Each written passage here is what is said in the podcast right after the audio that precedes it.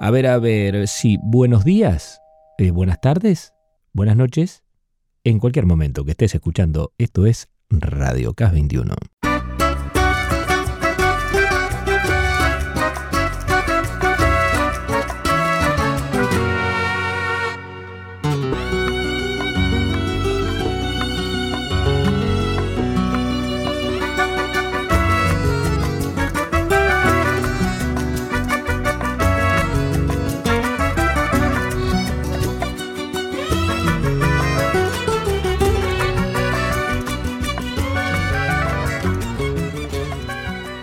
Uy, qué programita el de hoy, ¿eh? Cuánto material. ¿Vas a hablar de la guerra? Ay, no, estoy cansada, estoy cansado. Sí, yo también. ¿Y quién no? Bueno, los que están allá. Ya estás pensando en Ucrania, ¿verdad? Hay 29 guerras en el mundo.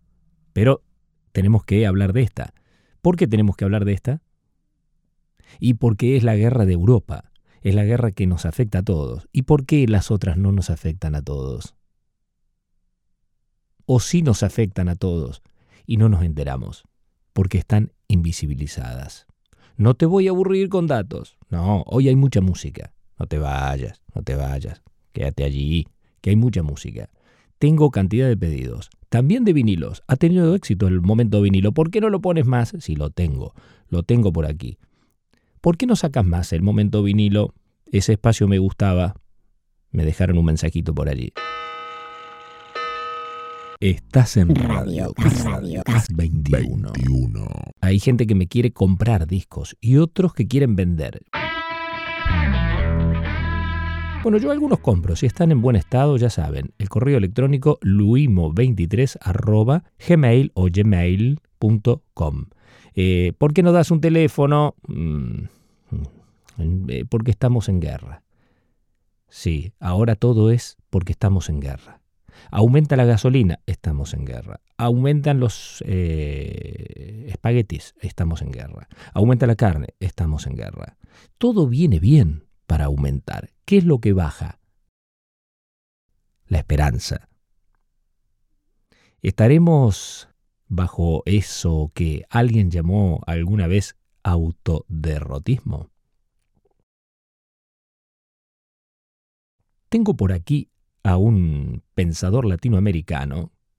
No es aburrido, es muy entretenido y encima viene musicalizado el espacio, que nos habla del autoderrotismo inducido. ¿Cómo? Sí, autoderrotismo inducido. Y ahora con la guerra se ha agravado la situación. Y encima tengo unos mensajes y algunas reflexiones de amigos a propósito de los liderazgos. ¿Has visto lo que es Zelensky hoy?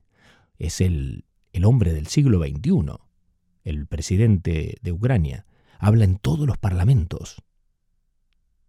Y alguien me hizo pensar.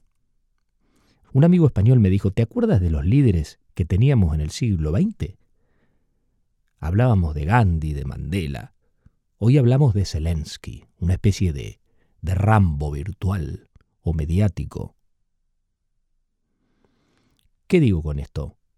Que no está pasando nada grave en Ucrania, que está mal que un presidente luche para defender su país. No. Lo que me pregunto es si está defendiendo realmente a su país. Para quien no se quiera cerrar en sí mismo, en su propia jaula, en su propia mente, en su propio pensamiento, hay datos que lo vinculan a los intereses de la OTAN. Pero no me voy a extender con eso. Están masacrando a la población en Ucrania y la cantidad de refugiados y de muertes es algo dolorosísimo, como en todas las guerras del mundo. Ninguna guerra tiene la honestidad de confesar yo mato para robar. Las guerras siempre invocan nobles motivos, matan en nombre de la paz, en nombre de Dios, en nombre de la civilización, en nombre del progreso, en nombre de la democracia. Y si por por las dudas, si tanta mentira no alcanzara, ahí están los grandes medios de comunicación dispuestos a inventar enemigos imaginarios para justificar la conversión del mundo en un gran manicomio y un inmenso matadero. En Rey Lear, Shakespeare había escrito que en este mundo los locos conducen a los ciegos.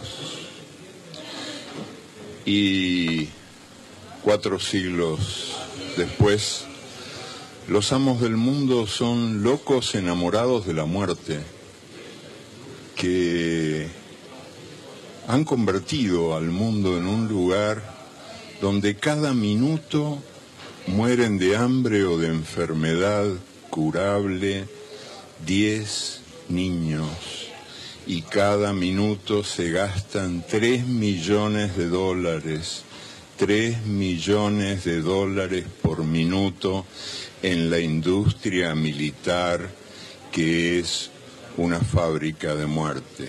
Las armas exigen guerras y las guerras exigen armas y los cinco países que manejan las Naciones Unidas, los que tienen derecho de veto en las Naciones Unidas, resultan ser también los cinco principales productores de armas.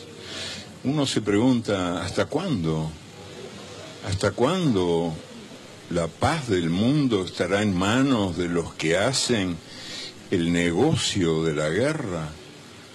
¿Hasta cuándo seguiremos creyendo que hemos nacido para el exterminio mutuo y que el exterminio mutuo es nuestro destino? ¿Hasta cuándo?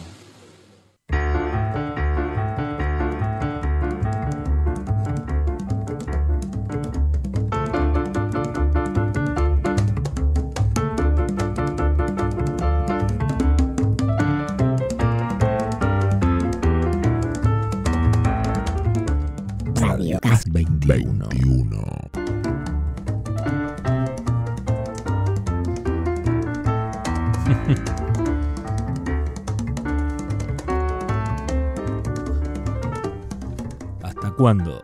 ¿Hasta cuándo? se preguntaba Eduardo Galeano. No sin razón.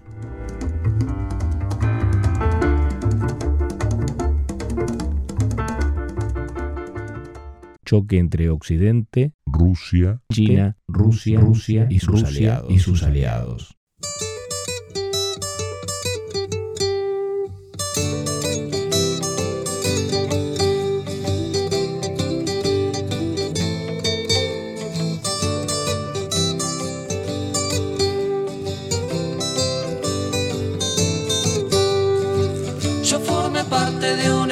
loco, tenía 20 años y el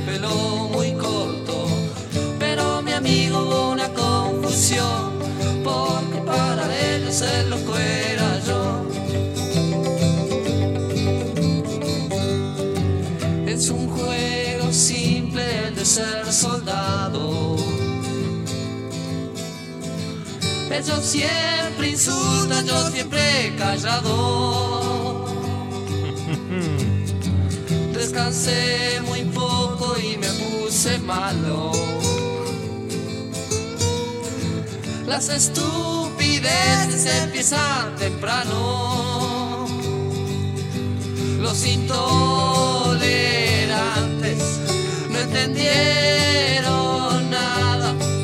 Ellos decían guerra, yo decía no, gracias. Amar a la patria bien nos exigieron. Si ellos son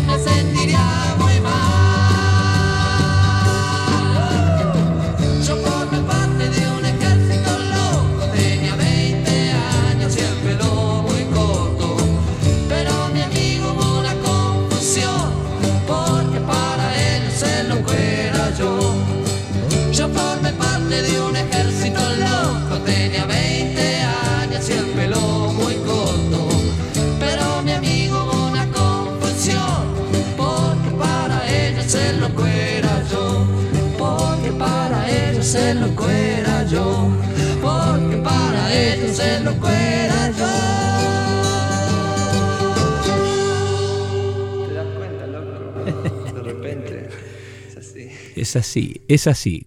Es así como lo cantaba hace un siglo. Sui generis, botas locas.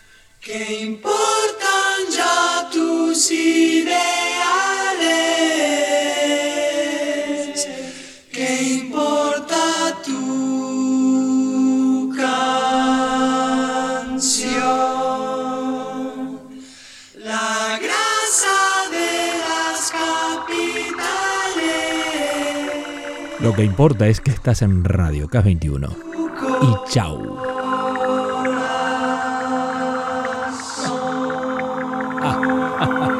Claro que sí. Estás en Radio K21. Antes de avanzar en el programa, quiero decirles algo. Les estoy mintiendo. O cuanto menos les estoy engañando un poco. Sí. ¿Por qué? Y porque eh, yo soy el principal responsable del programa. Claro. Aquí estamos incumpliendo con lo enunciado. ¿Qué decís? ¿Te ha cachado el temporal a vos también? Y sí, lo admito, soy el principal responsable del programa y debo hacerme cargo. Aquí estamos. eh, ¿Hay que seguir o no con el programa? A ver, ¿Qué decís? soy Luis Moroni y hago Radio K21 desde los Pirineos franceses. ¿Te ha cachado el temporal a vos también? Sí, es que estoy cansado ya de tanta guerra. ¿Qué decís? Lo que se puede, doña Tita, lo que se puede. médicos y no bombas, médicos y no armas inteligentes de certera puntería. Les estoy mintiendo. Este programa te está mintiendo. Sí, te está mintiendo. Así de simple. Este programa te está mintiendo. Está mintiendo. Sí, te está mintiendo. ¿Acaso no has leído la presentación del Spotify que reza Luis Moroni nos acerca al mágico mundo de la radio a través de documentos sonoros de actualidad y material de archivo de otros años? Entrevistas, comentarios, humor, música, pa, pa, pa. Sí. Bueno, pero no seas tan duro, tan exigente contigo, me dirán quienes me quieren. A ver, algo de esto aparece en este espacio, pero reconozco que le hemos dado un giro al programa. Esto es como todo. Uno lo imagina, lo piensa de un modo, y luego la vida se encarga de hacer ir las cosas por otros derroteros. Estás en Radio, Radio 21. Como le ocurre a otros colegas, hoy me siento interpelado por todo lo que estamos viviendo, por el momento que atravesamos. Es un tiempo de enormes y significativos cambios, que están afectando no solo el convulso presente, sino también el futuro. Como dice mi sobrina, se va a acabar el mundo. Hay mucha gente que piensa eso. No, yo creo que más bien está cambiando el mundo.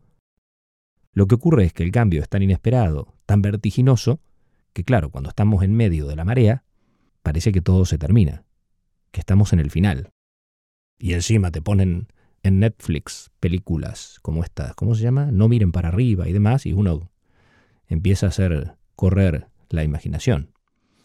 Bueno, yo como profesional de la comunicación, sí, aunque a veces no lo parezca, soy un profesional de este métier.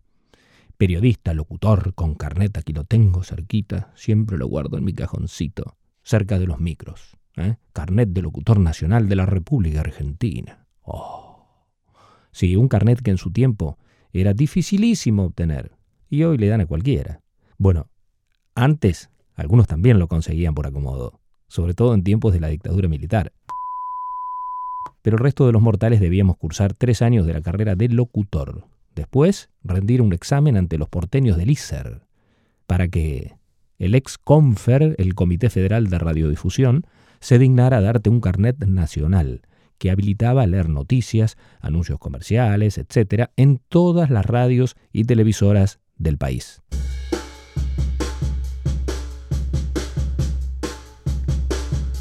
Daban un carnet milico, sí, así le llamábamos, carnet milico. Parecía un carnet de la Policía Federal. Un aspecto tenía ese carnet. Era color rojizo, tirando a bordó. Tenía un aspecto más de matrícula, placa policial que otra cosa.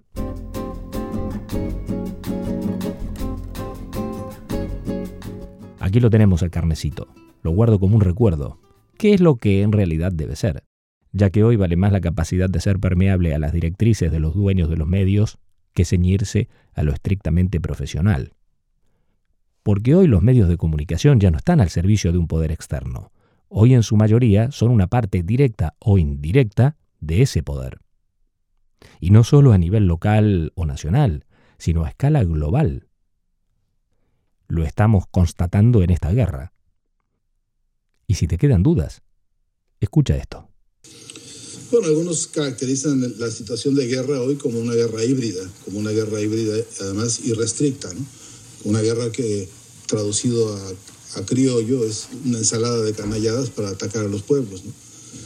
Y, y vivimos una circunstancia en que la guerra, esta guerra que es financiera, que es mediática, que es además militar también, eh, en, en, esas tres escalas ha cobrado una virulencia y una, una capacidad macabra como no se había visto. ¿no? Eh, y estamos entrando a lo que la propia Organización del Tratado Atlántico Norte, la OTAN, ha publicado como, pues como documento de referencia para decir las siguientes fases de la guerra tienen que librarse en el cerebro de las personas lo que algunos llaman hoy ya guerra cognitiva. La guerra cognitiva. Para eso hay que desplegar una cantidad de herramientas diversas que además de las herramientas, digamos, convencionales o tradicionales del modelo de pensamiento burgués, además ahora se desarrollan eh, estrategias de manipulación y de impacto psicológico, que son realmente complejas y realmente preocupantes. De todas formas, la idea es que además de producir eslogans con los que pretenden convencernos de que su visión de la vida es la que debe reinar, además ellos piensan que lo que tienen que lograr es introducirse a los modelos de producción de pensamiento para que ya la propia producción del pensamiento eh, se, se, vuelva autorrepresiva, eh, autosospe eh, de sospechas, de incapacidad para organizarse con otros, eh, desconfianza absoluta de todo lo que ocurra, produciéndose en la cabeza de uno mismo como si se tratara de pensamiento libre. Y esta es la parte, digamos, peligrosa, porque la suplantación de conceptos, la confusión de valores, lo que yo llamo eh, usurpación simbólica, está surtiendo un efecto en ciertos campos de la batalla, porque ellos tienen una, un control fuerte, que es el, el dominio sobre la velocidad del mensaje, el dominio sobre la ubicuidad, y luego que son incansables porque son robots, funcionando a mañana, tarde y noche sobre insumos básicos de, de, ataque psicológico. De modo que se presenta complejo el panorama y esa complejidad del panorama que estamos viendo todos los días, a todas horas, eh, se vuelve también una interpelación a, a nosotros, todos, decimos, decimos en el instituto en el que yo trabajo, en la Universidad Nacional de Lanús en Argentina, decimos, mientras todo esto se despliega ante nuestros ojos, ¿qué estamos haciendo? ¿Qué, ¿O qué necesitamos hacer para recomponernos, para, para, saber si alguna posibilidad tenemos de respuesta y de defensa ante semejante andanada? ¿no? Estás escuchando a Fernando Buenabad Domínguez. Es licenciado, maestro y doctor en filosofía por la Universidad Abierta de México. Ha escrito 16 libros. Trabaja actualmente como profesor a tiempo completo en la Universidad Nacional de Lanús en la República Argentina.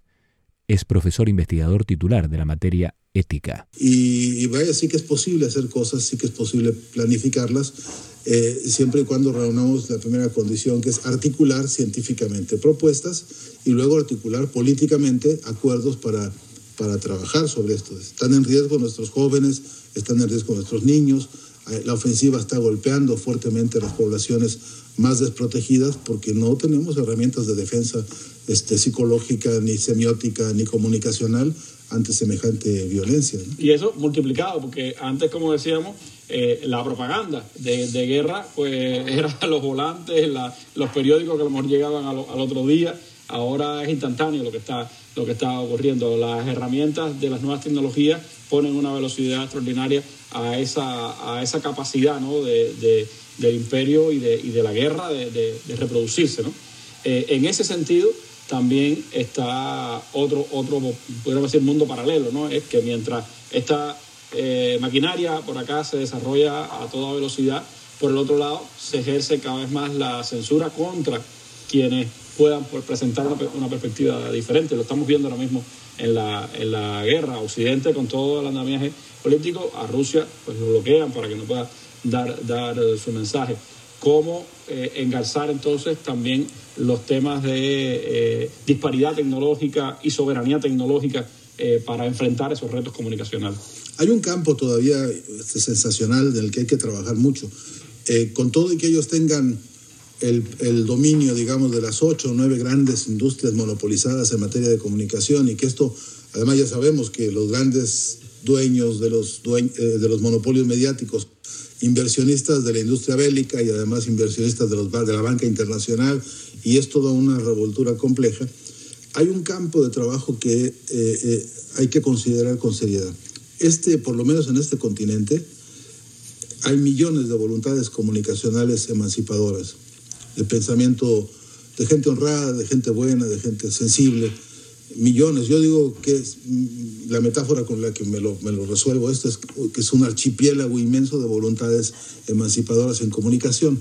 El problema es que es un archipiélago inconexo y que hay un trabajo que no estamos haciendo todavía y que es el trabajo de tender los puentes entre todas estas instancias. Hay millones de cuentas de Twitter o de Facebook o de distintas plataformas pues que donde hay personas que demandan, por ejemplo, una demanda histórica central de nuestro tiempo, la verdad. Parecería que hoy pedir la verdad fuese una, un acto de irreverencia ante una andanada brutal de fake news o de noticias falsas.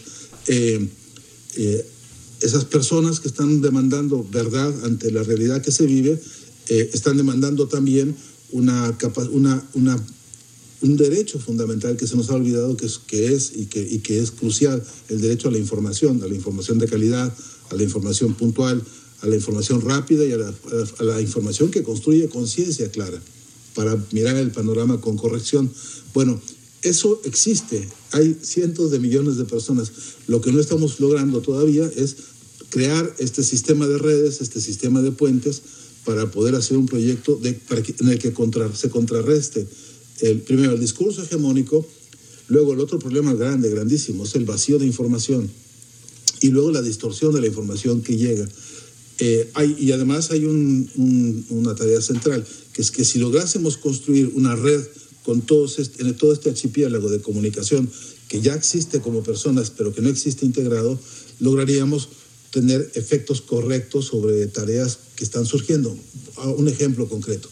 Si Cuba ha producido, como tuve oportunidad de verlo con, la vanguardia científica de este país, que ha hecho una cosa extraordinaria como la vacuna soberana, si, si estos científicos que trabajan en sus laboratorios todos los días con las células, con las moléculas, con, las, con ese micromundo en el cual ellos traman una solución que proyectan desde las bases científicas, y que no se resuelve solo con ser una solución científica, sino que esto es una solución humanística para el tiempo, para la historia que vivimos. Y si esta solución, que es una de las más importantes propuestas humanísticas de este momento de la historia de la humanidad, porque en medio de una de las más, eh, eh, yo no sé cómo llamarla, es, escabrosas pandemias que han dolido tanto a la especie humana, eh, alguien ha podido proponer una solución que tiene este carácter humanístico y no sabemos contar la historia y no tenemos la red de contactos para poderles contar esta historia en clave humanística como es y como debe ser, eh, entonces pasa algo que es crucial y, es que, y que debemos discutir y, trabajar sobre esto. Es que uno, o, no, o nuestro relato no está a la altura de la circunstancia histórica, o no estamos sabiendo contar la historia como debería contarse, o realmente no hemos hecho el trabajo político de convencer acordar, solidarizar con todo ese archipiélago y por lo tanto no vamos a poder conseguir que un acontecimiento humanístico, filosófico de tal envergadura en este momento histórico se convierta en lo que tiene que ser un clamor continental. Pero es que usted habla de humanidad, habla de, de sentimiento y, y, la comunicación hoy sobre todo va a eso, a, a lo emotivo, a, a, lo que, a, lo, a mover sentimientos más incluso que razones. Y, y quizás también ahí están algunas de las fallas nuestras en la, en la, en la comunicación. Cuando usted habla de, de, de, lo humano, de lo, de lo simbólico, que es una guerra eh, sin cuartel en la, que, en la que estamos hoy, escribía recientemente usted sobre cuánto daño nos ha hecho eh, eh, la, la, la, cultura de Rambo, ¿no? Sí. En, en, nuestra, en nuestras perspectivas, en nuestras miradas, cómo, cómo entonces enfrentar desde una perspectiva más humanista esa epidemia prácticamente que, es la que está consumiendo el mundo entero de esa, de esa cultura de, Hollywood. Sí, primero construyendo este, estructuras em, de debate político que, sean que sean métodos para, para, el despliegue de las capacidades y talentos críticos de las personas. Em, yo en realidad no creo que lo mejor sea evitar o prohibir la exhibición de estos personajes como Rambo u otros. Todo lo contrario, creo que lo importante es que aprendamos a desarrollar sistemas de análisis crítico que nos permitan saber el contenido complejo y profundo que hay ahí para manipular las emociones, para, para vendernos, digamos, hipótesis de héroes capaces de salvar la vida de las personas o las circunstancias, siempre como si fuera un, como si siempre requiriéramos a alguien que de fuera tuviera que venir a resolver los, los problemas. Pero eh, esto que es una plataforma ideológica eh, debe ser revisado con instrumentales críticos. Es decir, porque en el fondo del problema, nosotros hoy estamos parados ante una disyuntiva. Eh, o entendemos que estamos disputando el sentido, o entendemos que la disputa profunda, crucial, el cable de alta tensión que hoy tenemos sobre la realidad, es que aquel que impone el significado de las cosas está eh, imponiendo un, significado del poder. Y que, y que no podemos nosotros estar anclados a que las cosas signifiquen lo que a otros se le antoja que significan para manipularnos. Estás en Radio, Radio 21. La novedad que se presenta en estos momentos, luego de la revolución mediática que ha hecho el capitalismo triunfante, luego de la caída del muro de Berlín, es la revolución comunicacional. Esta revolución comunicacional es el arma más poderosa que tiene la derecha imperial y es la que en efecto usa. Hay filósofos como eh, Jean Baudrillard que han este, escrito un libro que se llama El crimen perfecto y el libro empieza, este, se ha cometido el crimen perfecto, se asesinó a la realidad. ¿Qué significa que se asesinó a la realidad? Que la realidad la construyen los medios y que esa realidad que construyen los medios nos la hacen creer a todos. Ahí está. Entonces, no, no, vemos la realidad, vemos la realidad que las empresas mediáticas nos hacen ver. Y esa realidad es la realidad de sus intereses. Entonces, la realidad es para nosotros finalmente la realidad de los intereses de las grandes empresas mediáticas. Entonces, frente a esa revolución, ¿qué es lo que tenemos que oponer? Bueno, lo que tenemos que oponer es lo que siempre el hombre libre ha opuesto a la tiranía, que es su afirmación como sujeto libre, su capacidad de decir, no, a mí no me van a someter. Yo no voy a aceptar pasivamente que me digan cómo son las cosas. En todo caso, aquí podemos recurrir a Descartes cuando dijo, voy a dudar de todo. Bueno, dudemos de todo porque efectivamente nos están mintiendo. Y para saber que nos están mintiendo, tenemos que elaborar nuestra propia verdad, que es nuestra propia visión del mundo, nuestra propia conciencia crítica. Y nuestra propia conciencia crítica es aquello que hace de nosotros un ser humano, alguien que habla y no es hablado, que piensa y no es pensado, que interpreta y no es interpretado. Desde crío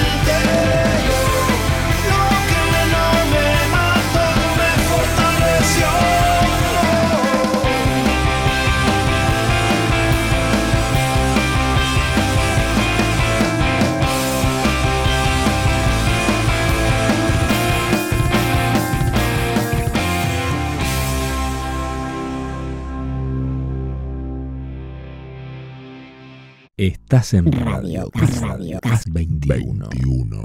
Está en nosotros, está en nosotros.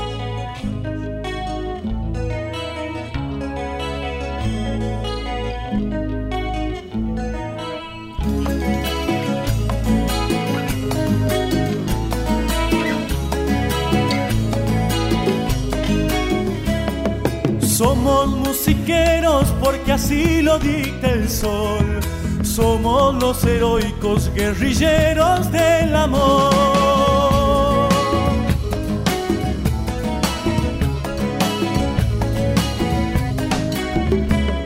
Somos los suicidas buscadores de la mar.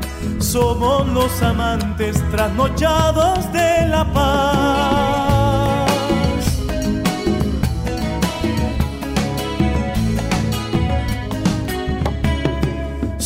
Somos herederos de la duda y el temor.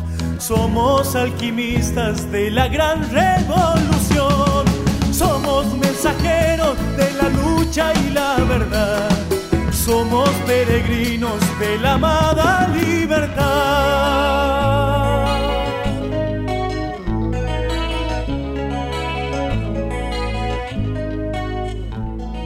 Antes hablábamos de los cambios, de un nuevo tiempo.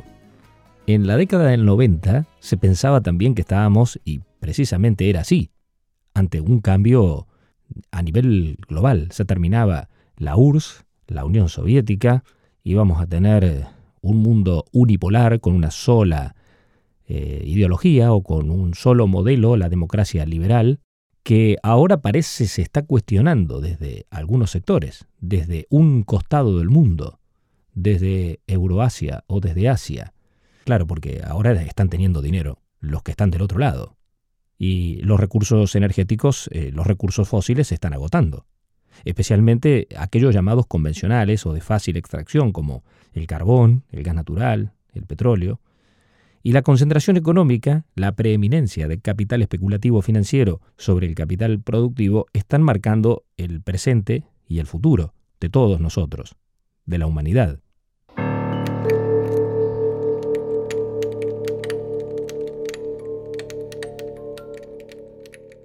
La democracia liberal y el nacionalismo fundamentalista, que hasta hace muy poco estuvieron enfrentadas, hoy se unen en muchas partes del mundo y están promoviendo no solo guerras, sino iniciando profundos cambios en el orden político y económico. Precisamente estos cambios se nos presentan hoy como un gigantesco desafío a la mayoría de los habitantes del mundo.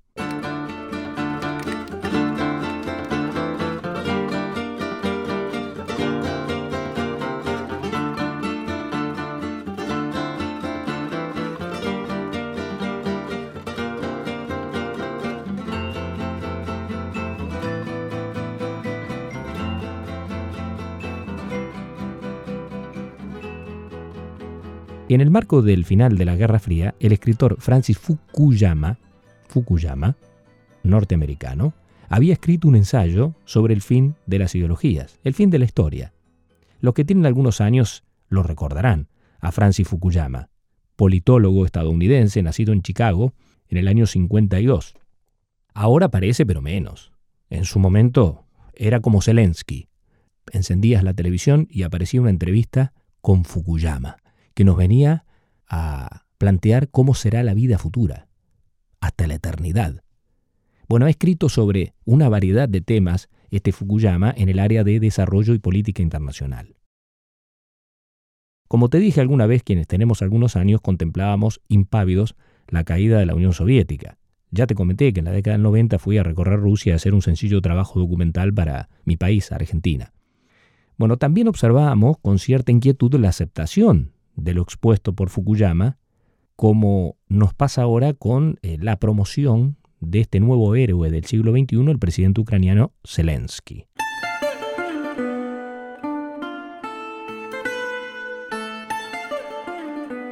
Fukuyama venía con una verdad irrefutable, que era defendida por gran parte de los políticos occidentales, por muchos gobernantes y naturalmente sus bufones los periodistas más prestigiosos del mundo. Había escrito un libro, El fin de la historia y El último hombre, publicado allá por el año 92, 93 creo. Ha sido traducido a más de 20 idiomas ese libro. Tuvo una enorme difusión y promoción, naturalmente, lo cual despertó el interés de las grandes cadenas televisivas para entrevistarlo. A su juicio, la democracia liberal no estaba destinada ni a la autodestrucción del fascismo ni a la inutilidad del comunismo. Y como era un hecho evidente que la democracia liberal había derrotado al fascismo y al comunismo, las ideas de Fukuyama se presentaban como plenas de certitud. Así, finalizada la historia política con el invento de la democracia liberal, a la que adhirieron la mayoría de los países hasta estos días, el mundo sería uniforme en muchos sentidos.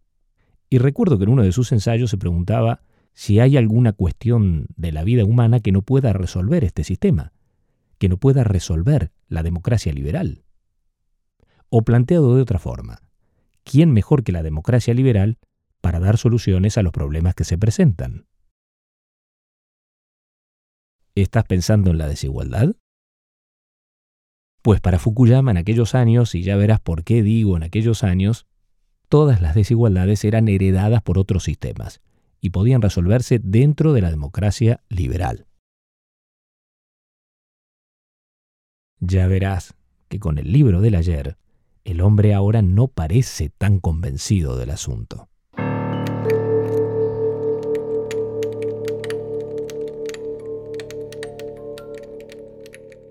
Evidentemente que la democracia liberal se ha erigido como el sistema político triunfante en las últimas décadas. Pero este sistema no ha podido derrotar ni al nacionalismo ni al fundamentalismo religioso, a pesar que ambos nacen de la insatisfacción del mismo sistema, de la llamada democracia liberal o neoliberalismo.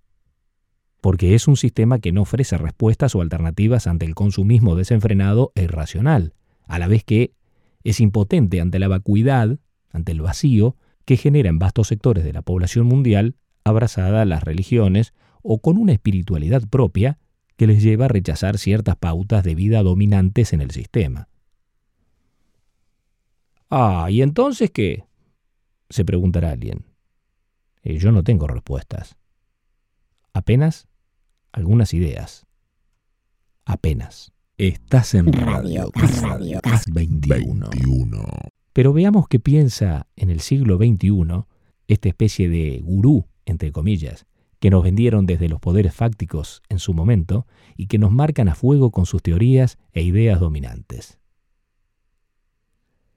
En una entrevista en 2018, cuando se le preguntó a Fukuyama sobre sus puntos de vista en relación con el resurgimiento de la política socialista en los Estados Unidos y el Reino Unido, respondió, todo depende de lo que entiendas por socialismo.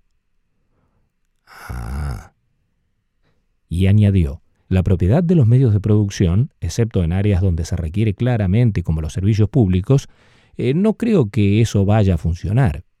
Si te refieres a programas redistributivos que intentan corregir este gran desequilibrio, tanto en los ingresos como en la riqueza que ha surgido entonces, sí, creo que no solo puede regresar, sino que debería regresar. Debería regresar el socialismo. Se tomó la pastilla equivocada, Fukuyama. Escuchaste bien, ¿eh? Dijo que no solo puede regresar, sino que debería regresar. A quemar el libro anterior.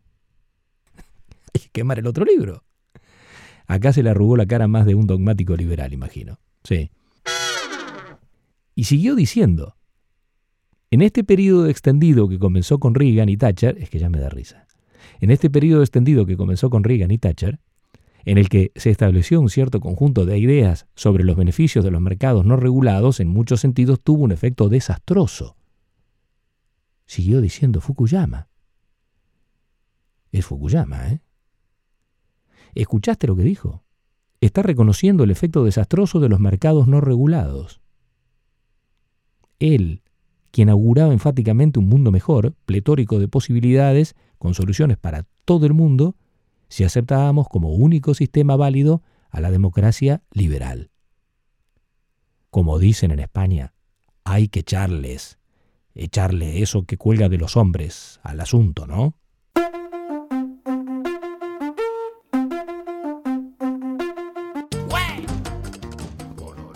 terminando con sus reflexiones sorprendentes, cuanto menos, Francis Fukuyama también expuso que, aunque la democracia representativa moderna proporciona paz y prosperidad, aseguró que la gente quiere más que eso.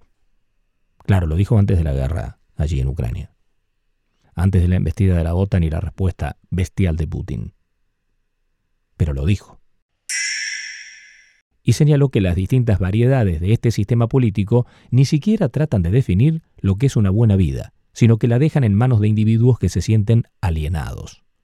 De igual manera, afirmó que, y agárrate a la silla, ciertas cosas que dijo Marx están resultando ciertas. ¿Se habrá hecho amigo de Putin? Pero es que Putin no es comunista ni marxista. Lo habrá sido, porque ahora el principal partido de la oposición en la Duma rusa es el Partido Comunista, al que dicen que desde su nacionalismo a ultranza conservador, Vladimir Putin le está metiendo caña. Está loco este mundo, ¿eh? Palabra de Francis Fukuyama, versión siglo XXI. Que sí, amigo, amiga, cambia. Todo cambia en este mundo.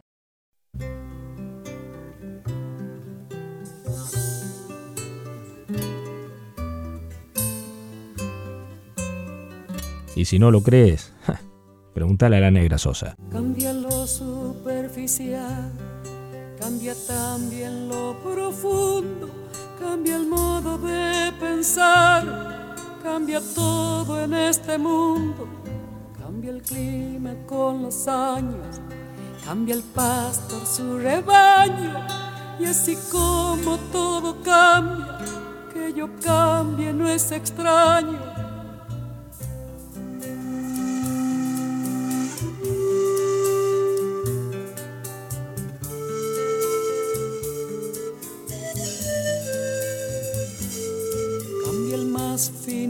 de mano en mano su brillo, cambia el nido el pajarillo, cambia el sentir un amante, cambia el rumbo el caminante, aunque esto le calce daño, y así como todo cambia, que yo cambie no es extraño. Cambia todo cambia,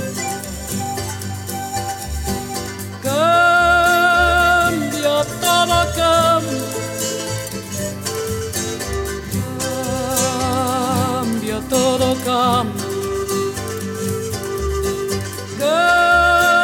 Cambia, cambia.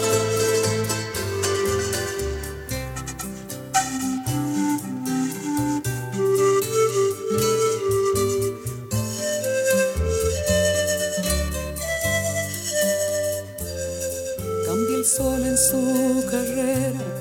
Cuando la noche subsiste, cambia la planta y se viste de verde la primavera. Cambia el pelaje la fiera, cambia el cabello el anciano.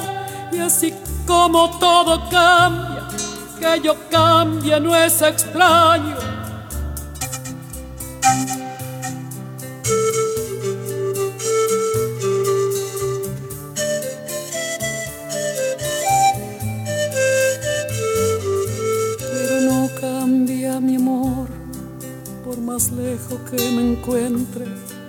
ni el recuerdo ni el dolor de mi pueblo y de mi gente. Lo que cambió ayer tendrá que cambiar mañana, así como cambio yo en esta tierra lejana. Cambia todo, cambia. cambia todo cambia.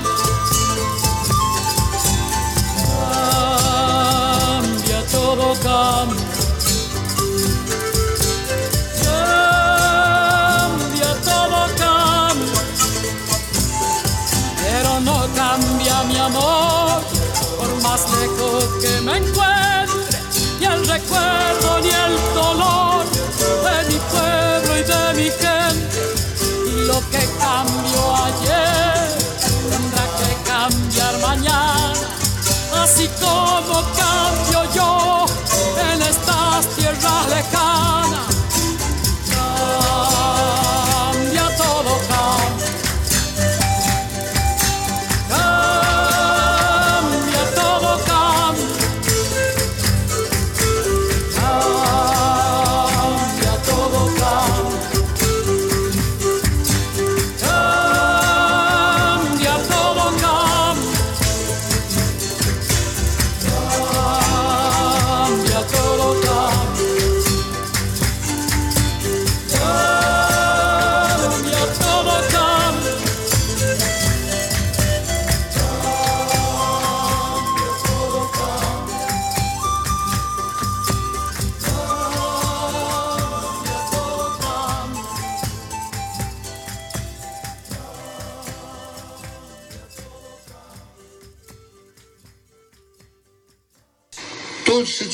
Neste mundo, menos uma única coisa que não se discute.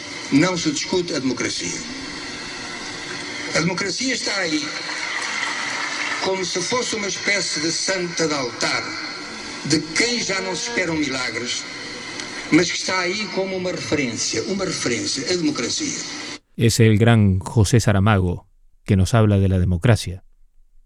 Esto que es lo único que hoy no se discute, que está ahí como una referencia. A ver qué nos sigue diciendo. E não se repara que a democracia em que vivemos é uma democracia sequestrada, condicionada, amputada. Porque. Porque o poder, o poder do cidadão, o poder de cada um de nós, limita-se na esfera política, repito, na esfera política, a tirar um governo de que não gosta e a pôr outro de que talvez venha a gostar. Lo que nos está diciendo, por si no lo entiendes, es que el poder del ciudadano hoy prácticamente se limita a quitar un gobierno y poner otro. Si no nos gusta uno, poner el otro, y nada más. Nada mais. Mas as grandes decisões. As grandes decisões são tomadas numa outra esfera. E todos sabemos qual é. Pero las grandes decisiones son tomadas desde otras esferas, desde grandes esferas, y todos sabemos cuáles son. As grandes organizações financeiras internacionais, os FMIs, as Organizações Mundial de Comércio, os bancos mundiais, a OCDE, tudo isso, nenhum desses organismos é democrático. E, portanto, como é que podemos continuar a falar de democracia se aqueles que efetivamente governam o mundo não são elegidos, eleitos democraticamente pelo povo? Quem é que escolhe os representantes dos países nessas organizações? Os respectivos povos? Não. Nos está diciendo que quienes gobiernan realmente son las organizaciones financieras, el Fondo Monetario Internacional, el Banco Mundial, que precisamente no tiene a sus directivos elegidos democráticamente. Estás en Radio Cas, Radio Cas 21. La alternativa ao neoliberalismo se llama conciencia. Podeis dizer, pero, pero conciencia não é um sistema económico. Não, não é um sistema económico. Eh, Conciencia não é a organização do mercado. Eu digo, tampouco lo é. Não, consciência não é isso. E não é um régimen político novo. Não, não, não é isso. Não lo é. Pero é algo mais que tudo isso. É a consciência que há que ter, que há que ter contra todo e contra todos os que precisamente entendem que o que não há que ter é consciência. Isso é o que temos que formar-nos todos os dias, em la reflexão, em el debate, em el exame aprofundado das coisas, das circunstâncias. Porque não, porque não há nada mais para oponer la negación, que es un sistema que quita, que está quitando a toda la humanidad concepción de los que aprovechan de eso. Porque hay algo que, que, que debe preocupar-nos. Se, o que se está preparando en el planeta en que vivimos é sencillamente um mundo para os ricos. O que se está preparando en este planeta é um mundo para os ricos. Claro que, claro que habrá pobres. No, pero el mundo será para desfrute de los ricos. E os pobres estão aí para para quê? Se eu os digo que en las congeminações dos, poderosos deste, deste mundo, entre 20 e 25% de la humanidad, lo que significa, haciendo la cuenta a los 6 mil millones de seres humanos que ahora viven en la Tierra, significa algo como, pues, 20%, 25%, algo assim entre mil milhões e mil e quinhentos milhões de seres humanos são para desechar. Não têm condições para entender como funciona ou como trabalhar com, no, com um ordenador. Não têm condições para ligar a estudos mais ou menos avançados. Não têm condições para eh, aplicar, utilizar y, y poner a funcionar una tecnología sofisticada como es esta en que vivimos. Son para desechar. Tengamos en cuenta que esta grabación tiene más de 10 años. Éramos menos en el mundo, pero las condiciones no cambiaron, ¿no? El contexto no ha cambiado demasiado. Eh, sigamos escuchando lo que dice Saramago. Y aunque yo no estoy seguro de lo que, de lo que voy a decir, no, no puedo estar seguro, claro. Me parece, em todo caso, bastante coincidente com isto, o hecho de que há uns quantos conflitos no mundo onde nadie pensa em intervenir. Que mais dá que se matem, que se trucidem, que se degüelhem, uns quantos miles, ou, ou muitos, muitíssimos miles, de negros ou índios, ou o que seja. Pois isso a lo mejor pertenecen al grupo de los 20 o 25% de la humanidad que es para desechar. Pues mientras se maten unos a los otros, no yo que matarlos a ellos. Y así se facilitan las cosas. Tremendo, tremendo, tremendo. ¿Qué es lo que tenemos nosotros para oponer a esto?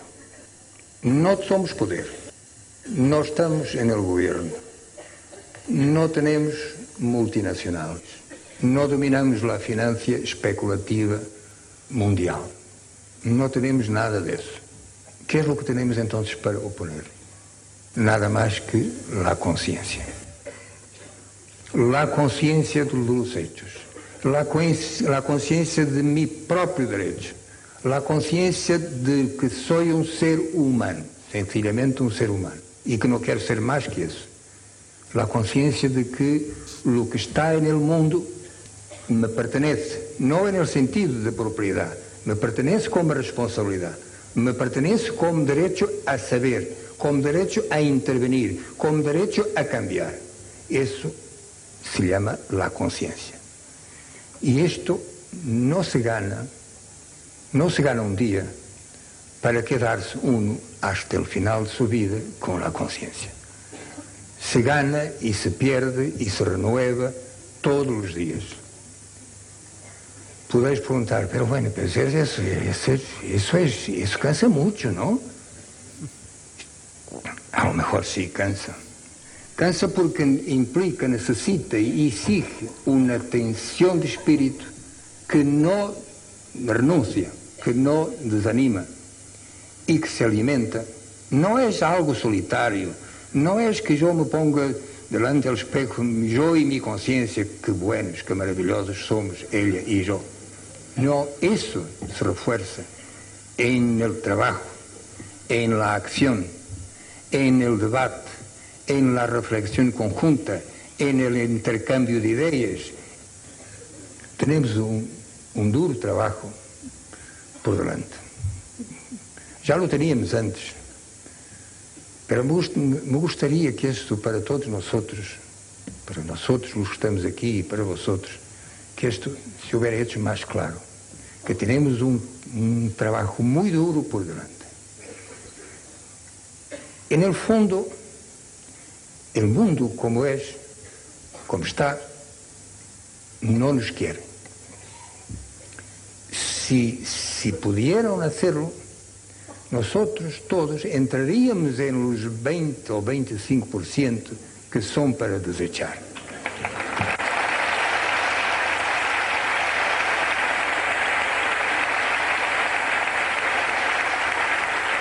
Pero, pero a nosotros no nos desechan, porque nosotros somos conciencias, conciencias y conciencias y conciencias.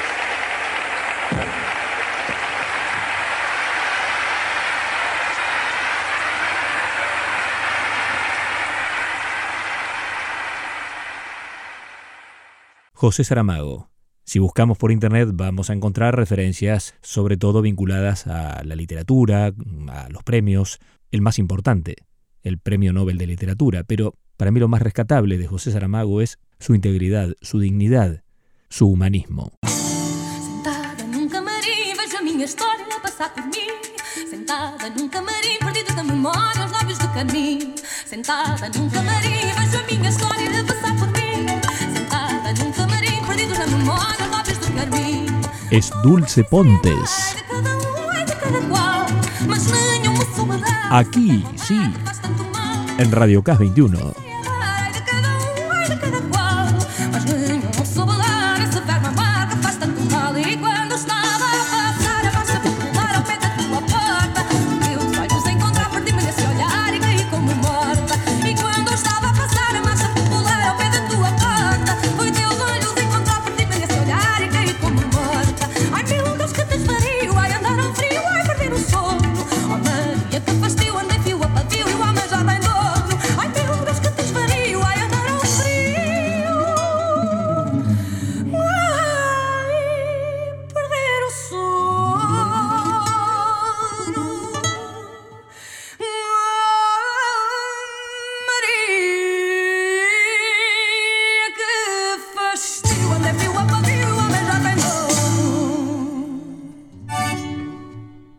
Dulce Pontes. Pedacito de Patio dos Amores. Radio Cas, Radio Cas 21.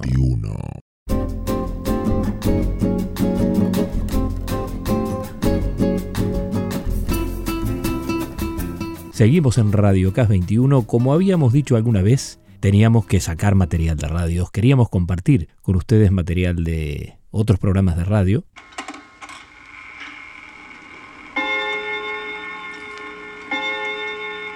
Hablaba uno de los analistas respecto a la manipulación mediática y al bombardeo que tenemos con tanta información, siempre, o no sé si siempre, en muchos casos, en estos tiempos yo digo en la mayoría de los casos, con un interés deliberado en manipular, en, en generar un sentido, en colonizar cerebros. Bueno, mm, rescato aquí lo que la psiquiatra y psicóloga argentina Diana Cordon hablaba con el colega y ex profe Quique Pessoa en una de las radios de la República Argentina. Bueno, él hace este programa que tantas veces hemos mencionado, el desconcierto que era del domingo, bueno, ahora es el desconcierto, que se puede escuchar en distintas emisoras y, y lo hace desde San Marcos Sierras, desde la provincia de Córdoba. Bueno, precisamente en el último programa tocaron el tema del bombardeo mediático y de este estado de cierta o total alienación, según el caso, que se está produciendo. Vamos a ver si lo tenemos por aquí, a ver si lo encuentro. Dame un segundito, dame un segundito, que estoy solito. A ver ahí. Eh, Ahí va. tenemos, por fuera de los acontecimientos que la movilizan, ¿tenemos algún recuerdo permanente para no meter la pata al menos dos veces en el mismo pozo? o la metemos justamente porque no recordamos? Yo creo que la metemos porque, sinceramente, yo creo que la metemos porque estamos sometidos. Es muy fuerte el bombardeo de ideas que operan. Ahí vamos, ahí vamos, sí, ahí vamos. A mí me parece que es poderosísimo. Sí. Este, entonces, por eso a mí me parece que eso incide, porque hay como un fenómeno que es inevitable de cierto grado de alienación. Claro, claro. Claro. Este, Sí, no hace- aparte no hacen nada para evitar esa alienación, sino que la alimentan todo el Pero tiempo. to- total- totalmente, Sí, totalmente. sí. Yo creo que ese fenómeno Mm. de, eh, digamos, te voy a dar un ejemplo. Eh, El te- porque yo mm, a veces hay algunos temas que a mí me resultan especialmente sensibles. Sí. Voy a dar un ejemplo. A ver, Eh, en el tema de la pandemia, sí, eh, el tema de los derechos y libertades individuales ajá, fue un tema en el que hubo un bombardeo hasta que tengo que tener la libertad de decir que me quiero poner barbijo, no me quiero poner barbijo, Sí. como si eso fuera un ejercicio de la, de la libertad.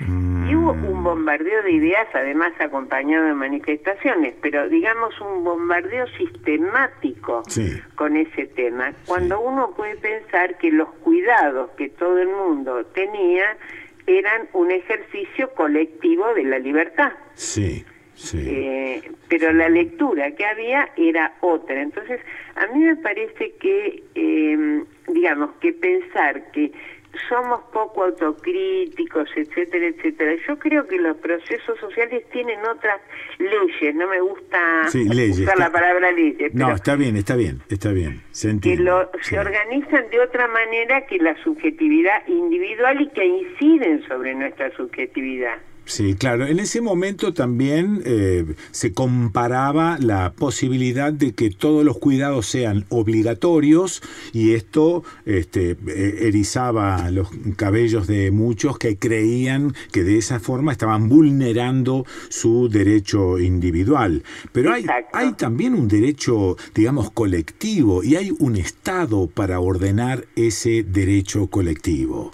Exacto. Bueno. Exacto. Bueno, bueno. Pero eso, ese derecho colectivo, eh, que además es protector sobre Sí. cada uno de los sujetos Sí. simultáneamente, Sí, era planteado como un tema eh, de coerción represiva, etcétera, etcétera, digamos, Mm, ¿no? Cuando sí. era una función que tenía que cumplir el Estado.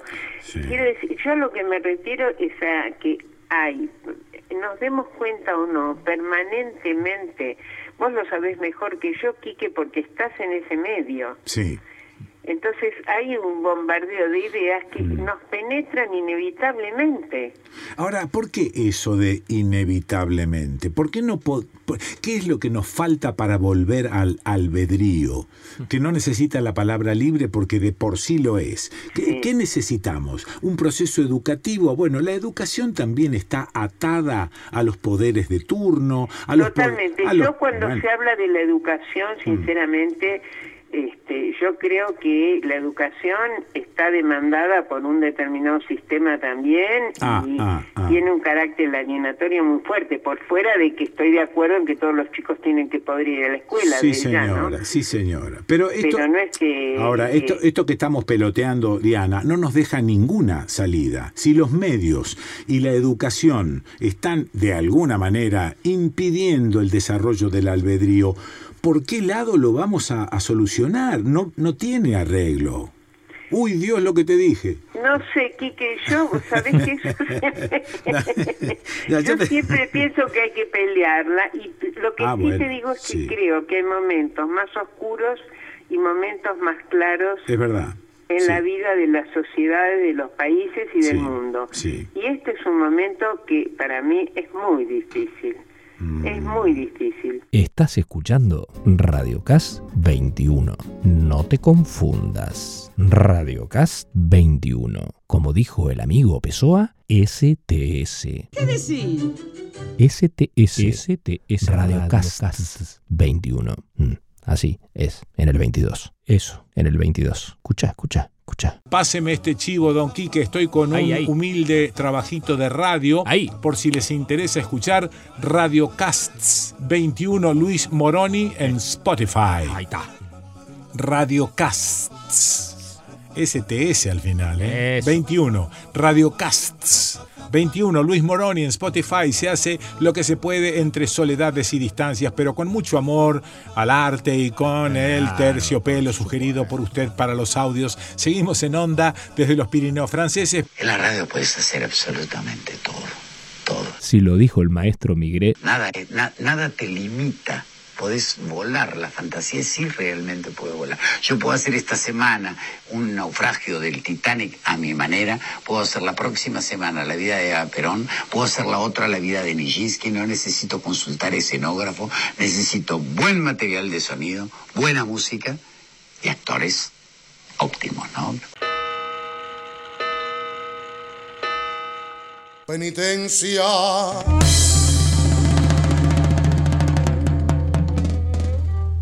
Penitencia. Arrepiéntanse mortales. Misericordia.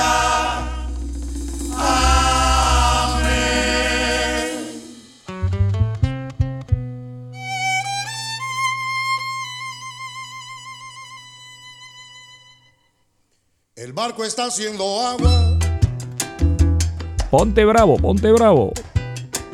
la línea de flotación está llena de agujeros y roto el palo mayor. Tiro.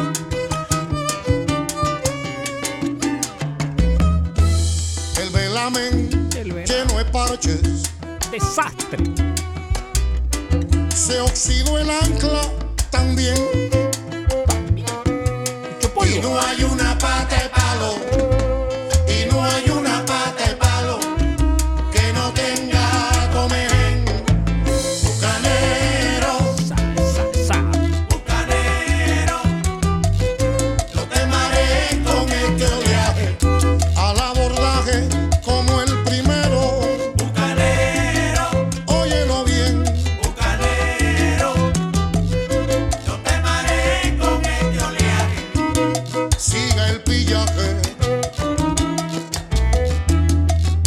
Movidito, movidito, con el Ray Fernández. La mitad de los cañones Movidito, chico, movidito.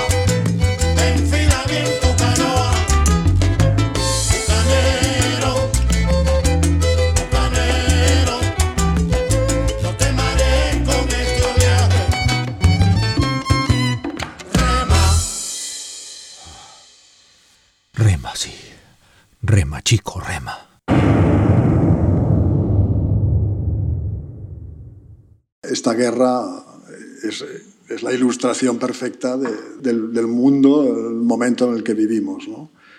Y eh, por empezar por una afirmación poco contundente, yo diría que eh, estamos en el momento más peligroso desde la crisis de los misiles de Cuba de 1962. La cosa está eh, en estos términos. ¿no? Hemos tenido, mm, o sea, nos jugamos en el peor de los escenarios una gran guerra, digamos, entre potencias nucleares, porque son los que están implicados en esto, ¿no? Estás escuchando a Rafael Poch de Feliu. Es un periodista catalán que tiene una dilatada trayectoria como corresponsal. Se formó en Barcelona y en, en Berlín, en Alemania. Pero lo más importante es que trabajó como corresponsal durante más de 20 años en la ex Unión Soviética, residió en Moscú, también en Pekín, vivió en Berlín y en París. Fue corresponsal de un diario alemán en España y redactor de la agencia de noticias Deutsche Press de Hamburgo. En el año 88, creo, desde el 88 al 2002, un tiempo, ¿eh? fue corresponsal del periódico La Vanguardia de España en Moscú. Es quien mejor vivió o quien palpó más de cerca el colapso de la Unión Soviética y conoce como pocos la Rusia de Vladimir Putin. Eh, Si os habéis fijado desde el principio de, este, de esta tensión, incluso ya antes de que empezara la, la invasión rusa de Ucrania, ah, hemos asistido a un cruce de amenazas y advertencias nucleares. ¿no? Esto es algo muy serio que desde, desde muchísimo, hace muchísimo tiempo que no se, que no se registraba. ¿no? Eh, el presidente Biden, creo que fue el 20, 20 o el- hacia, hacia el 20 de, de- de febrero, saliendo de una votación muy desfavorable que tuvo en el Congreso, hizo la primera declaración, que Putin sepa que con estas amenazas está jugándose una guerra nuclear o algo así. ¿no?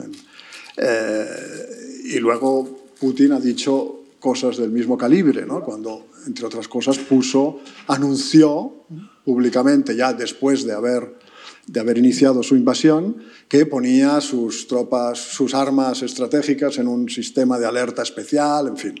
Claro, estos son palabras mayores y no, no tiene precedentes, no tienen precedentes desde la crisis de los misiles de Cuba, ¿no? A ver, eh, aparentemente parece ser que esta guerra se limita a un conflicto entre Rusia y Ucrania. Hoy es lo que tenemos encima de la mesa. Pero anteayer, por ejemplo, el ministro de Defensa de Estonia insistió en la necesidad de que la OTAN se implique y que haga una, una, una ofensiva terrestre en Ucrania, algo así, ¿no? algo de este calibre. ¿no? Y el primer ministro polaco dijo eh, ese mismo día que, bueno, que había que hacer esta zona de exclusión aérea. ¿no? Todo esto, los militares, el público quizá no, pero los militares entienden inmediatamente que esto es, es una guerra entre la OTAN y Rusia, ¿no? entre dos potencias nucleares, la OTAN es Estados Unidos, o sea, cuidado con todo esto. Choque entre Occidente, Rusia, China, Rusia, Rusia y sus aliados. Y sus aliados. Hasta, hasta el momento, mm, la OTAN y Estados Unidos ha dejado bien claro que no se va a meter, ¿no? Pero claro, la situación. Y también sabemos que hay un diálogo, una comunicación, ¿no? un teléfono rojo entre los militares rusos y los, y los de Estados Unidos. ¿no? Pero todo esto, mmm, bueno, eh, se puede ir de las manos, puede haber incidentes, se puede llegar a situaciones en las que yo no quiero perder la cara, tú tampoco, y puede llegarse a una escalada. ¿no? En fin. Eh, si tuviéramos que resumir, digamos, el momento mundial en dos, en dos aspectos, podríamos decir, el primero es el declive relativo de la potencia occidental que ha dominado el mundo en los últimos 200 años y, por otro lado, pues hay un consenso también de que estamos asistiendo a un traslado de potencia, de la potencia global, hacia Asia. ¿no? Entonces, la pregunta que yo me había planteado originalmente era, bueno, ¿qué nivel de incidentes va a tener este proceso? ¿no? Porque aquí el gran peligro es que el que ha dominado hasta ahora, ¿no? estos 200 años, no, no le gusta nada perder el estatuto ¿no? y dar paso a otros que también se levantan. ¿no? Y eh, la reacción a este proceso pues, es muy militar en el caso de Occidente. ¿no? A lo que hemos asistido en los últimos años, y aquí podemos hablar ya de un, un margen de 30 años, si queremos, es a rodear militarmente al adversario. ¿no? Tanto, esto ha pasado tanto en Rusia como en China. ¿no? Eh, si miráis el mapa de, las bases militares y las infraestructuras militares de Estados Unidos, ¿no? esas 800, ese sarpullido de 800 puntos, pues todos tienen una geografía muy clara, una alrededor de, de, Rusia y otra alrededor de China. ¿no? Y como los tres, Estados Unidos, Rusia y China, son potencias nucleares, pues esto nos devuelve un poco a esta idea de peligro. ¿no? Por tanto, lo que nos dice esta guerra es que sí sabemos ya un poco de qué nivel de incidentes nos, enfrentamos. Nos enfrentamos a una guerra, ya, te, ya, tenemos una guerra sobre la mesa, esto hay que registrarlo. ¿no? Y por tanto es un hilo del que si estiramos, pues iremos recogiendo conclusiones un poco sobre todo, ¿no? sobre los Estados Unidos, sobre la Unión Europea, sobre Rusia, sobre China, sobre los BRICS, ¿no? las potencias emergentes, y en definitiva sobre la, la correlación de fuerzas mundial. ¿no? Pese a las emociones, a, a, las indignaciones que nos embargan, ¿no? yo desde que empezó esto tengo dolor de estómago, ¿no? y eh, ahora ya tengo miedo, digamos, ¿no? desde que empezó todo esto, pues, eh, y pese a la propaganda que, que rodea todo, todo conflicto militar, hemos de recordar que somos adultos, ¿no? Somos adultos y por tanto somos capaces de comprender que esto no tiene que ver con la maldad de un personaje, con este relato hollywoodesco, eh, que ya nos lo hicieron con Saddam Hussein, con Milosevic, con Gaddafi, con el Assad y ahora con Putin. No, no tiene que ver con la maldad de un, de un personaje, sino que viene de lejos y que todo crimen y se trata de eso, no, nos, no, no, vamos a embellecer la situación. La invasión de Ucrania es un crimen, es un crimen eh, desde todos los puntos de vista. Vulnera la Carta de Naciones Unidas, la soberanía de un pueblo, la, el derecho a la, a la, integridad territorial. Aquí es que no hay, no hay por, dónde, por dónde aguantarlo. ¿no? A pesar de eso, pues todo esto viene de lejos y todo crimen tiene sus circunstancias. ¿no? Estás en Radio, Radio, Radio 21. La Guerra Fría se cerró en falso y ahora nos pasa una factura bélica. ¿no? Estos últimos 30 años hemos tenido una crónica muy distorsionada de este, de este aspecto. La Guerra Fría fue nuestra victoria, ¿no? Y por tanto, pues, ¿por qué se, cerró en falso, no? Pero quien, quien se interese por las cosas y las relaciones internacionales sabe que hubo pues, una serie de promesas y acuerdos contra la ampliación de la OTAN que no se cumplieron. Hubo, podríamos hablar de un engaño puro y duro, una seguridad europea que se construyó no solo sin Rusia, sino contra Rusia, y que respondía, yo creo que esto también es, forma parte ya de la sabiduría convencional de nuestro público informado, que respondía al interés de Estados Unidos por continuar mandando en Europa vía la OTAN. ¿no? Una OTAN que mmm, con su ampliación al este ha ido creando las tensiones y las amenazas contra las que hay que protegerse. ¿no? De alguna forma ha creado las condiciones para su propia justificación. ¿no? ¿Cómo vamos a renunciar a la OTAN si el oso ruso está gruñendo de esta manera? ¿no?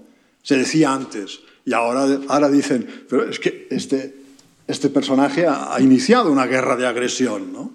En cuanto a la responsabilidad que él le asigna a los dirigentes europeos, Poch de Feliu decía lo siguiente. Y al lado de este interés de Estados Unidos y de esta dinámica autojustificativa de la OTAN, la estupidez estratégica, no hay otra palabra para calificarlo, de la Unión Europea. Una Unión Europea, yo diría, dirigida por los personajes más mediocres desde 1945. Y esta situación encadena y condena a la Unión Europea a no tener soberanía en materia de política exterior y seguridad y a, a ser a un papel, a jugar un papel en el mundo de ayudante del sheriff, ¿no? diríamos. Es interesante escuchar las reflexiones de Poch de Feliu sobre las alternativas que hay, las posibles salidas para solucionar este conflicto. Si triunfa el escenario más favorable a Rusia en lo militar, la reacción de China será una. Si triunfa, por el contrario, si Rusia se rompe los dientes en todo esto, la reacción de China no tendrá más remedio que ser otra. ¿no? Yo he seguido un poco el debate entre expertos chinos y veo, veo posiciones muy, muy divididas. ¿no? Pero es obvio que si China pierde a Rusia, eh, su pulso con Estados Unidos será muy, muy, eh, muy complicado. ¿no? Choque entre Occidente, Rusia, China, Rusia, Rusia y sus, aliados, y sus aliados. Un aspecto también que me parece fundamental es el de la militarización de Alemania. Han aprobado 100.000 millones de incremento en su presupuesto militar. Eso significa que su ejército pasa de ser de la séptima a la tercera posición mundial. Esto es muy grave, teniendo en cuenta la lamentable historia militar alemana, teniendo en cuenta también que Alemania es la matriz de la Unión Europea y teniendo en cuenta que la opinión pública alemana es seguramente la más antimilitarista y antibelicista por razones obvias de lucidez de Europa.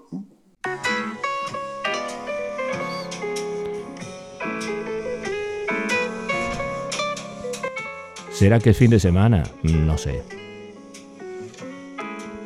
Pero apareció esta música naturalmente no te sugiere nada vinculado con conflictos bélicos, con ninguna guerra.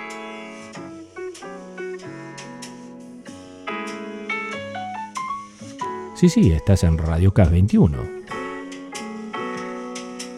Imagino que en el Spotify. Que se va a meter en el nombre del Camp Nou de Barcelona. Sí. Camp Nou. Spotify Camp Nou o Camp Nou Spotify. ¿Cómo se llamará el estadio del Barça? Ya han firmado un contrato millonario. Bueno, no tan millonario, un poco menos. Un poquito menos plata. Le han sacado un poco menos, sí, sí. Me apuntan aquí. Menos plata de la que querían los catalanes. Catalanes. Siempre quieren más plata.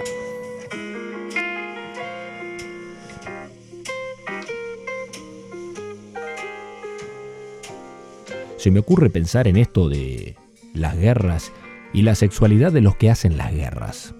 ¿Qué hará esta gente? ¿Tendrá intensa actividad sexual? ¿Putin? Y hay lindas mujeres, ¿eh? Y lindos hombres en Rusia y en Ucrania.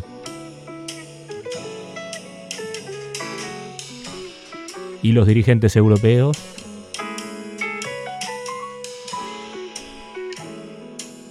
Borrell and Company y Biden, bueno ya Biden, el hijo de Biden, ni con Viagra, ¿vio? Biden. Biden.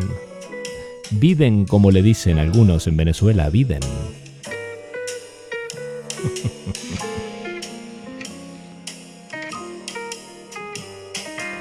No, esta gente está por las armas. Sí, sí, no, no, no, no. No, se va a comprar un sillón tantra. ¿Qué es un sillón tantra? Pregunta alguien por allí. Bueno, estás todo el día metido, metida en internet, podés buscar.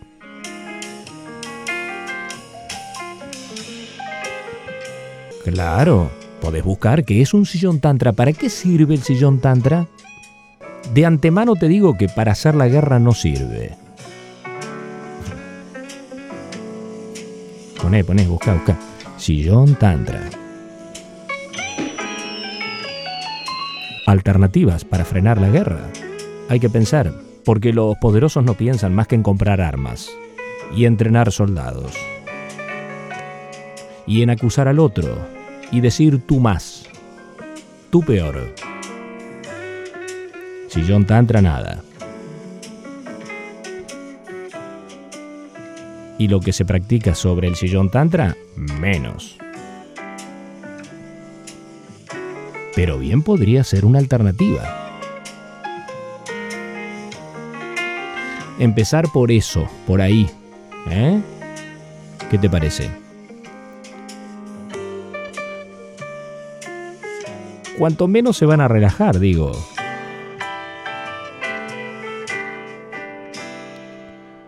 Lástima que no tengo más espacio en casa, si no, ja, me hacía con uno.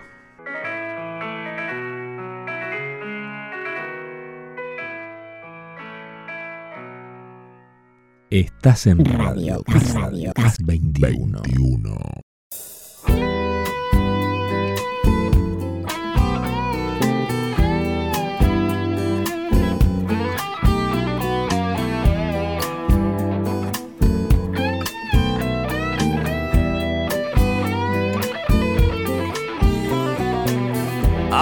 nos besamos tan despacio, ahora que aprendo bailes de salón, ahora que una pensión es un palacio donde nunca falta espacio para más de un corazón. Ahora que las floristas me saludan, ahora que me doctoro en lencería, ahora que te desnudo y me desnudas, y en la estación de las dudas muere un tren de cercanías. Ahora que nos quedamos en la cama, lunes, martes y fiestas de guardar. Ahora que no me acuerdo del pijama, ni recorto el crucigrama, ni me mato si te vas. Ahora que tengo un alma que no tenía ahora que suenan palmas por alegría.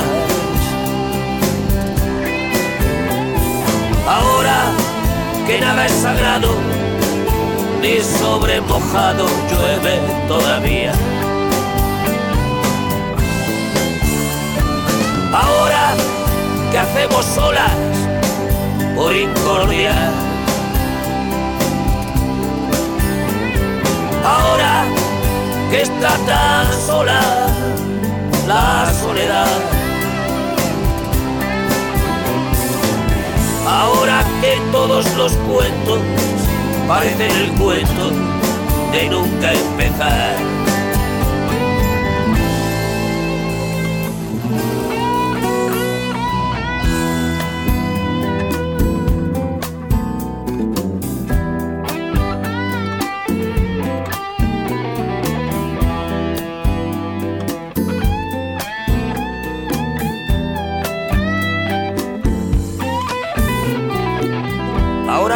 Nosotras y que se debe. Ahora que el mundo está recién pintado. Ahora que las tormentas son tan breves y los duelos no se atreven a dolernos demasiado. Ahora que está tan lejos el olvido, ahora que me perfumo cada día, ahora que sin saber hemos sabido querernos como es debido, sin querernos todavía. Ahora que se atropellan las semanas, fugaces como estrellas de Bagdad. Ahora que casi siempre tengo ganas de trepar a tu ventana y quitarme el antifaz. Ahora que los sentidos sienten sin miedo.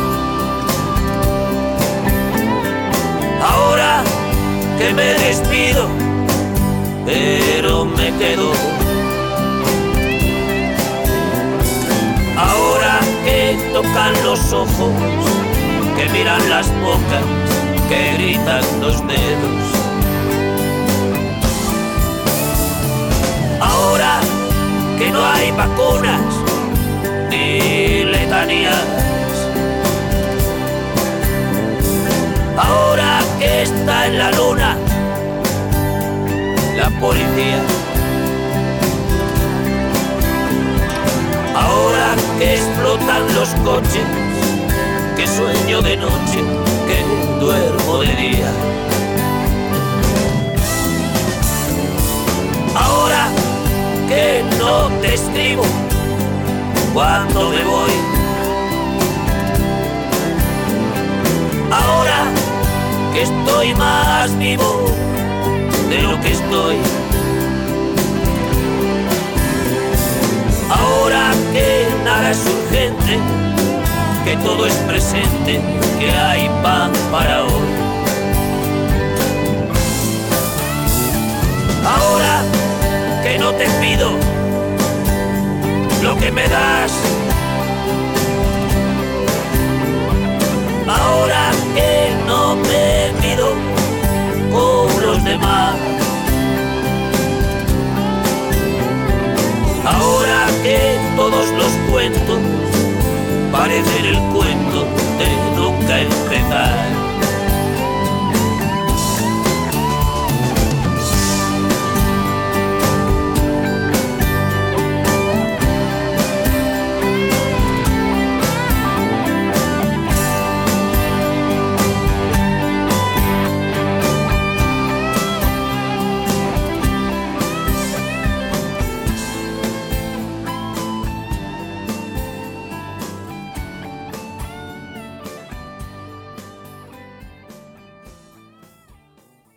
Estás escuchando Radio Cas 21. No te confundas. Radio Cas 21.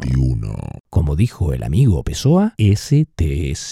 ¿Qué decís? STS. STS Radio Cas 21. Mm, Así es, en el 22. Eso, en el 22. Escucha, escucha, escucha. Por si les interesa escuchar Radiocasts 21 Luis Moroni en Spotify. Ahí está.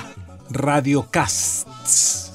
STS al final, ¿eh? 21. Radiocasts. 21. Luis Moroni en Spotify. Sí. Seguimos en onda desde los Pirineos franceses. ¿Puedo retransmitir el programa? Sí, pueden retransmitir el programa. ¿Hay que pagar? No hay, que, pagar. Es gratuito. ¿Por qué? Eh, porque así lo decidimos aquí. Porque es un servicio a la comunidad, aunque no lo parezca. Gracias.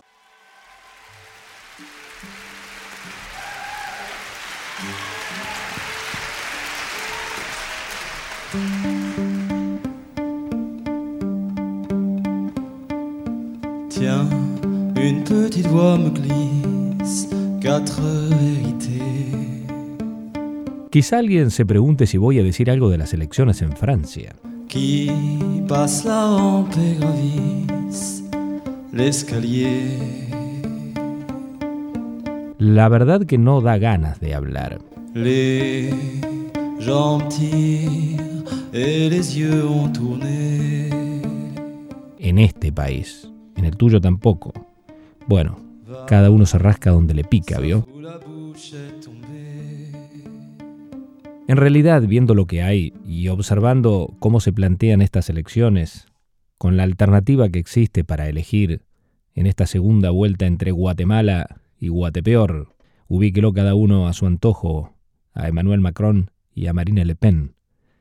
A la mayoría no nos da ganas de referirnos a las elecciones, a esta segunda vuelta que se va a llevar a cabo el 24 de abril. Bueno, para quienes escuchen el programa ya tarde, a lo mejor ya se celebraron las elecciones. ¿Para qué extenderme demasiado en lo que representa uno y otro? Simplemente algunas cosas a considerar. En Francia los grandes partidos han desaparecido. Entre los republicanos y los socialistas nos llegan al 7% y cada día vota menos gente. En la última elección, en la primera vuelta del pasado fin de semana, unos 4 millones de franceses se abstuvieron. No es un dato menor. ¿Y por qué? Es por el desencanto, por la estafa de los políticos, que una vez que llegan al gobierno terminan atendiendo más los intereses financieros de una élite que los de la mayoría de la gente. Y ahora decir esto te ubica en la posición que ellos mismos y los sectores de poder, los poderes fácticos a través de sus medios de comunicación, te quieren meter, que es en el populismo y naturalmente que ese populismo tiene que ser denostado. No, si lo hacen bien, ¿eh? Lo hacen bien. Por otro lado, ambos candidatos son parte de una derecha más o menos rancia, sí. Es eso. Evidentemente que Le Pen es más conservadora, más radical o de extrema, como se la llama, con tics fascistas, como lo quieras decir. Pero propone ocuparse hoy más de los intereses de los nacionales, y eso a mucha gente le atrae le pega. Y le pega porque necesita que alguien lo haga. Que se ocupe de sus problemas. Que se ocupe del aumento de los precios, de que no llegan a fin de mes, el precio de la energía, el precio de los peajes, el precio de los combustibles, todo lo que tiene que ver con la vida cotidiana. Aunque quienes pagarán un alto precio por sus políticas serán los inmigrantes, sobre todo los no europeos, y especialmente aquellos de origen musulmán. Y Macron, un auténtico oportunista de la política, capaz de desplazarse de derecha a izquierda según el momento político, siempre más a la derecha naturalmente, por su entorno, pero un liberal más, y un gobernante de pacotilla que ni siquiera termina de conquistar totalmente a la élite que lo catapultó al poder en 2017 y que ahora, ante la escalada de la izquierda más radical, recordemos que el candidato Mélenchon el candidato de la izquierda de la Francia insumisa, no entró por muy poco en la segunda vuelta. Y muchos de sus votantes votaron a Macron por esto del voto seguro y para evitar que vayan a una segunda vuelta Marine Le Pen y Mélenchon. Y por eso Macron fue el más votado en la primera vuelta. Pero ¿qué pasará ahora? Ahora está prometiendo el oro y el moro. Todo lo que no hizo en cinco años. Vin machacando sobre la candidata opositora que naturalmente representa lo que para muchos franceses será la catástrofe, la catástrofe, el hundimiento de la France. Pero Macron es un típico político posturista, que tiene todos los medios de comunicación de Francia y buena parte del mundo a su favor. el que tiene mejor imagen, el que habla mejor, el que guarda las formas. Pero no deja de ser un camaleón. Pronóstico. Mmm, complicado. Para equivocarme, seguro. Debería decir que muy probablemente gane Macron por la mínima. Pero están pasando cosas. Lo que sí creo es que va a haber una gran movilización social. Bueno, ya algo nos han anticipado los hechos ocurridos en varias universidades de Francia que han sido ocupadas por estudiantes el pasado 14 de abril, entre ellas la Sorbona de París, donde se multiplicaron los enfrentamientos entre la policía y los jóvenes que protestaron precisamente contra la alternativa para esta segunda vuelta de Marine Le Pen y Emmanuel Macron. Eh, decían los carteles y muchos grafitis, no, no, no a Le Pen o a Macron, y gritaban cientos de estudiantes que se concentraron en las puertas de la Sorbona que ninguno de ellos ofrece una alternativa, un futuro para la sociedad y sobre todo para los jóvenes de Francia. Aparecieron pintadas, aparecieron grafitis otra vez en las paredes de las universidades de Francia, como en aquel mayo francés, como en 1968, la imaginación al poder rezaba por allí. Tomemos el cielo por asalto. Los que tienen algunos años se acordarán. Los otros, bueno, empezarán a ver un nuevo capítulo de la historia. Ahora se abre el debate si esto es democrático o no es democrático y empiezan a surgir cantidad de opiniones, los defensores de lo que está pasando hoy, sobre todo la gente más vinculada a Macron, que califica de antisistema a los jóvenes, pero bueno, hay profesores también por allí, ¿eh? así que vamos a ver qué es lo que pasa.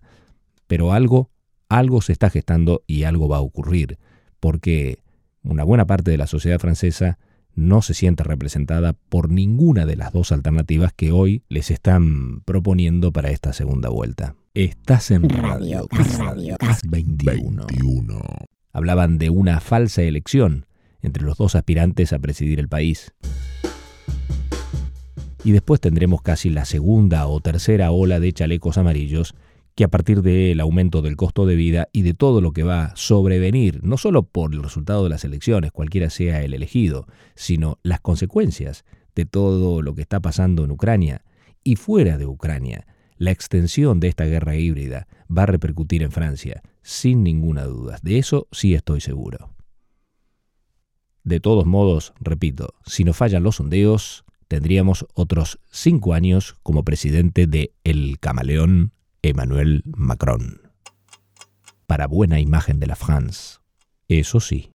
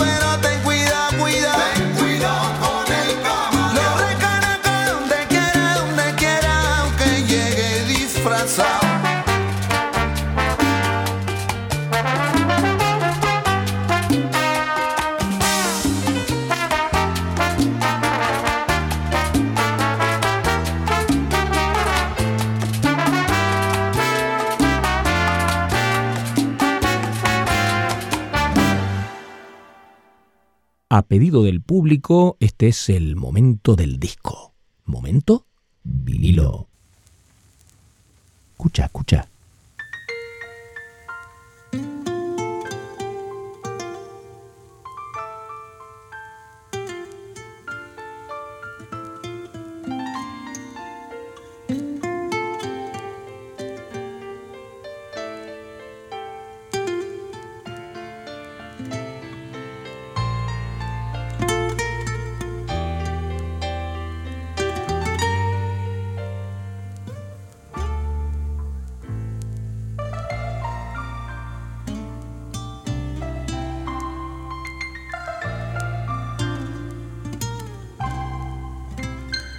Para eso está el Radio radiocast.